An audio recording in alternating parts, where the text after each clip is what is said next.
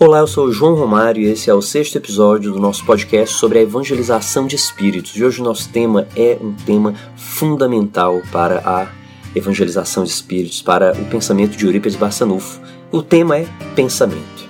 O pensamento, quando a gente se debruça um pouco melhor sobre as obras que Eurípides tem nos trazido por meio da equipe espiritual Eurípides Barçanufo, o pensamento é a expressão espontânea do ser espiritual que eu sou é essa, esse fluxo de percepções, de sentimentos, de experiências, de sensações que permeiam a minha mente. E que não param nunca, porque é um fluxo contínuo que nasce dos primeiros passos que eu dei, ainda antes de ser um espírito propriamente, quando eu ainda transitava nos, na infância do princípio espiritual que todos nós já fomos. E durante toda essa trajetória a gente veio acumulando experiências, vivências, percepções, gostos, desgostos, prazeres, antipatias. Tudo isso foi constituindo esse fluxo mental que vai hoje marcar quem nós somos. É um conjunto tão rico, tão grande, tão vasto de eventos, de percepções e de acontecimentos que vão caracterizar muito fortemente, mais ainda do que a gente consegue normalmente perceber, vão caracterizar quem nós somos. Nós somos aquilo que pensamos.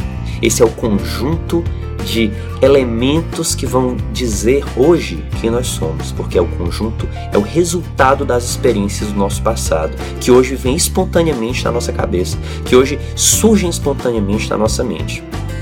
Então, é muitíssimo importante hoje que a gente reconheça o nosso pensamento, que a gente dedique uns minutinhos que seja por dia para olhar, para perceber, para se distanciar um pouquinho e olhar, olha só o que, que eu estou pensando, para onde é que meu pensamento vai, o que é que determinadas situações cotidianas despertam no meu pensamento e para onde é que isso me leva, o que é que isso me faz querer fazer, como é que isso me inspira a agir. Porque na medida que eu tomo consciência desse processo, dos processos do meu pensamento, eu vou sendo capaz de perceber melhor quem eu sou.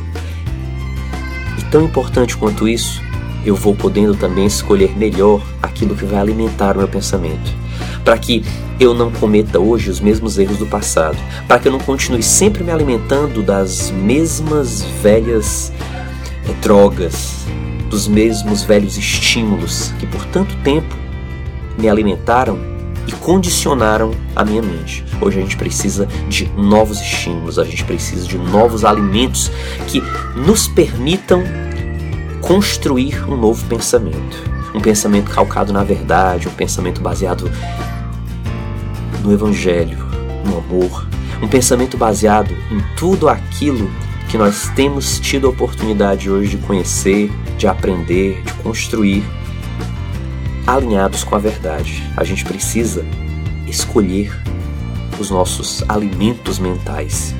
Isso inclui imagens, sons, experiências, conversas, relacionamentos.